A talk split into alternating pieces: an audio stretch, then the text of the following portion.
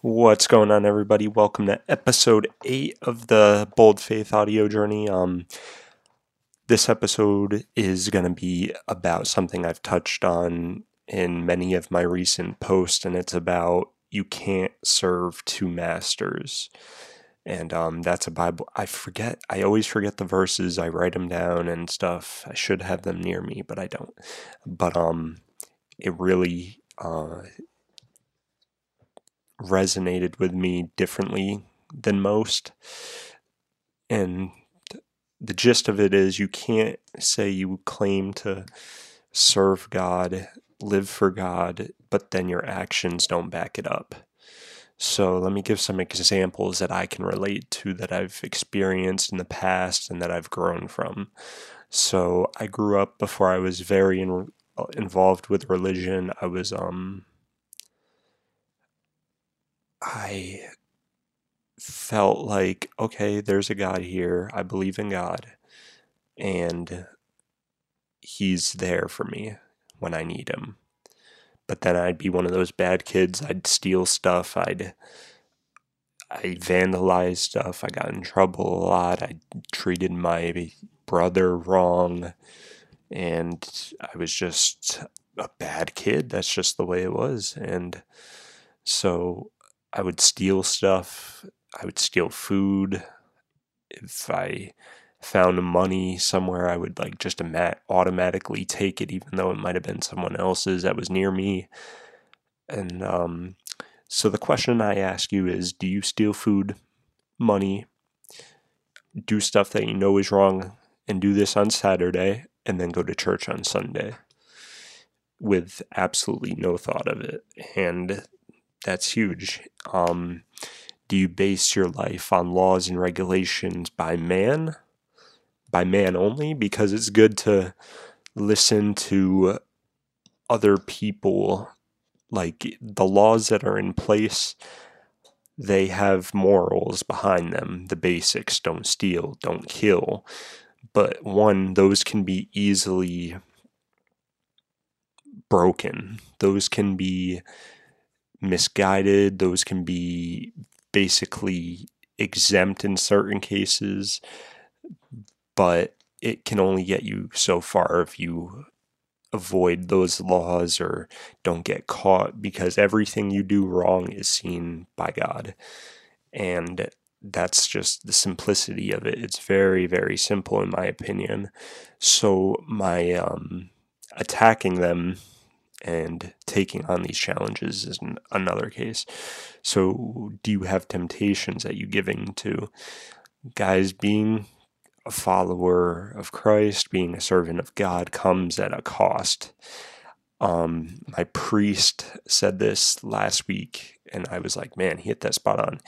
He is not. He said, knowledge is a burden to us because once we learn, like if you've never read the Bible or anything like that, and then you read it and you get you get this knowledge like oh i shouldn't be doing this or this isn't right and now i feel bad you might find yourself in a position where it's hard to give up that whatever it may be materialistic things um, relationships with certain people too many relationships with people you, you know what i'm saying? Like so knowledge kind of puts us in that guilt mode. We feel like we're bad people. We feel like, oh, God's disappointed in me, but you know what I mean? Like that's the burden of knowledge. So you're more aware the more you learn.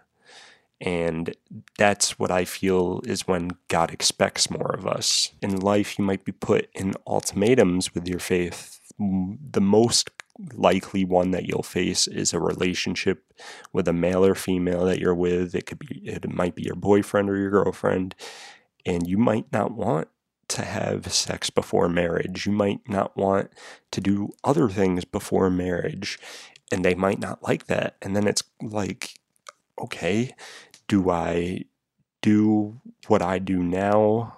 Do I stay with this person? Do I sacrifice my morals and God for this woman that I love.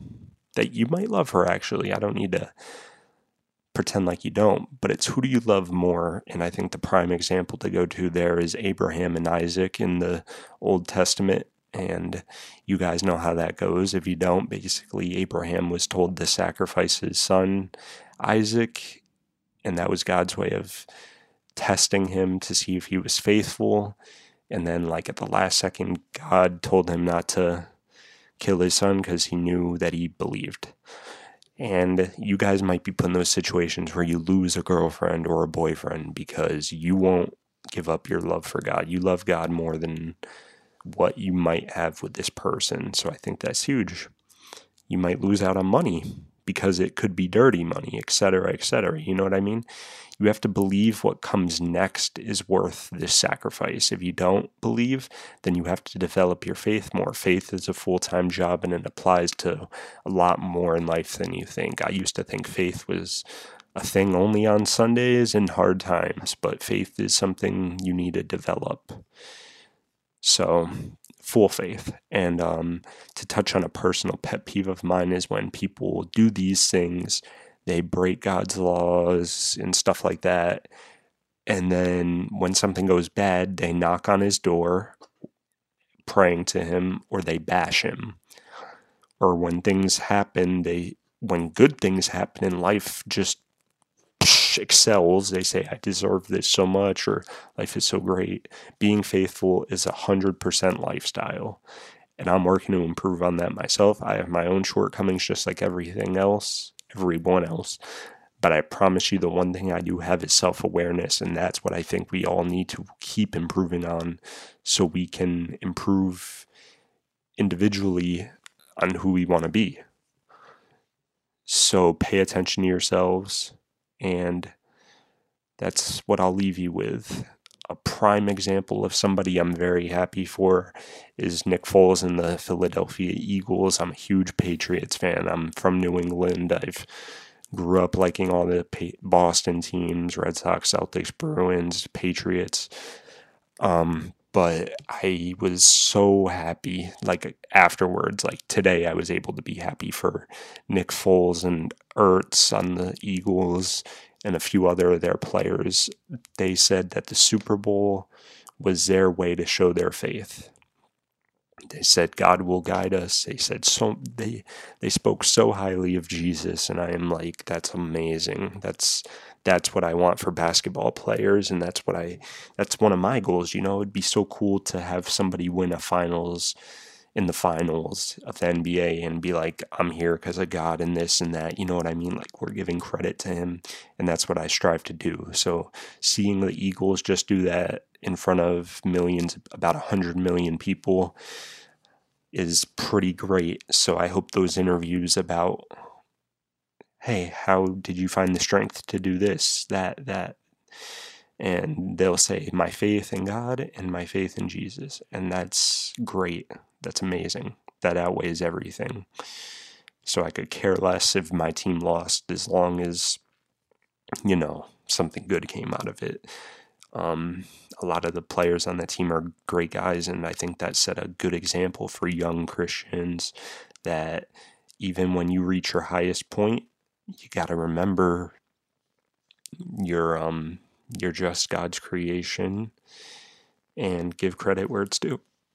So, thank you guys. This was a great episode. This was a question and topic that everybody seemed to like. I got DMs about it. I got tons of stuff about it. Like, I got feedback. People were like asking me for advice and stuff. So, you know, I hope this helped a little. I hope this maybe gave some insight.